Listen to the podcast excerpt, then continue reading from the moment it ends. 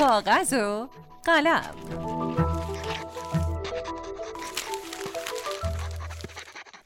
سلام.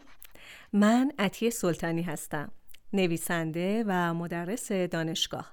و این بیست و یکمین قسمت از کاغذ و قلمه که میشنوید. خب بریم سراغ تمرین امروز. قبلش به این دوتا گفتگو که بین یک زن و مرد هست توجه کنید. مرد میگه فکر می‌کنم باید پیاده بریم رستوران. زن جواب میده من من نمی‌دونم. یه بار دیگه گوش کنی. فکر می‌کنم باید پیاده بریم رستوران. من نمی‌دونم. حالا گفتگوی بعدی رو گوش کنید. من فکر می‌کنم باید پیاده بریم رستوران. و زن جواب میده حتما. خب تفاوت این دوتا گفتگو کجا بود؟ بله درست گفتین. توی جواب زن بود. گفتگوی اولی اگه ادامه پیدا می کرد ممکن بود که به یک دعوا یا جنجال تبدیل بشه. اما دومی عملا گفتگو تموم شد. مرد گفت خب پیاده بریم و زنم قبول کرد.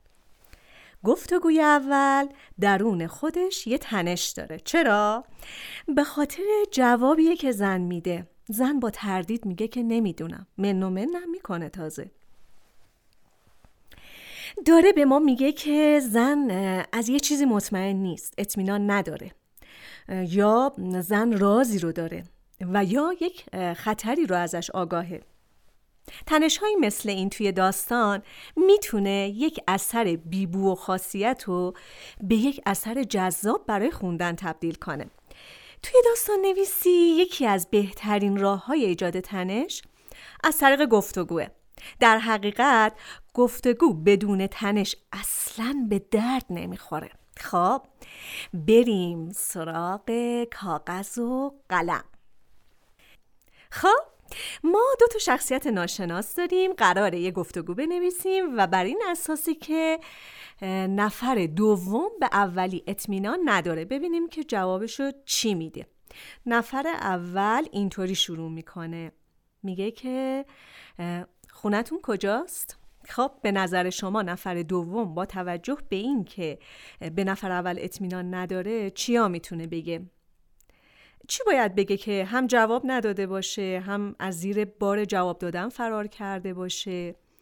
خب البته این به رابطه این دو نفرم برمیگرده. چقدر حریم دارن نسبت به هم؟ چقدر رابطهشون محترمانه است یا با فاصله است یا هر چیز دیگه خب ما سه تا جواب می نویسیم با سه درجه مختلف از تنش. اولین جواب میگه که اون بهش گفته که خونتون کجاست؟ توی اولین جواب میگه که همین جاها. توی دومی میگه که تو همیشه انقدر سوال می‌پرسی؟ و توی سومی میگه به تو مربوط نیست. هر کدوم از این جوابا می‌تونه گفتگو رو به یه سمت ببره. مثلا گفتن آدرس خونه به نفر اول می‌تونه نفر دوم رو تو خطر بزرگی بندازه. یا ممکنه که یه راز بزرگی رو برملا کنه. اما خب اون موقع باید از خودمون بپرسیم که این راز بزرگ چی می‌تونه باشه. توی تمرین قبلی شخصیت های ما ناشناس بودن اما بیایم شخصیت ها رو واقعی تر کنیم اگه این سوال و جواب بین یه دختر و پسری باشه که قصد داشته باشن با هم ازدواج کنن چی؟ اگه دختر یا پسر از این که طرف مقابل به فهم خونشون کجاست نگران باشه چی؟ قطعا هم نمی‌تونه جواب بده به تو ربطی نداره شما بنویسید که این یکی جواب اون یکی رو چی میده؟ خب شما این تمرین رو با دو تا شخصیت دیگه امتحان کنید. یا با همین شخصیت ها ادامه بدید. یادتون باشه هر شخصیتی یه رازی برای قایم کردن داره. خب تمرین امروز ما همینجا به پایان رسید. فعلا خدا نگهدار.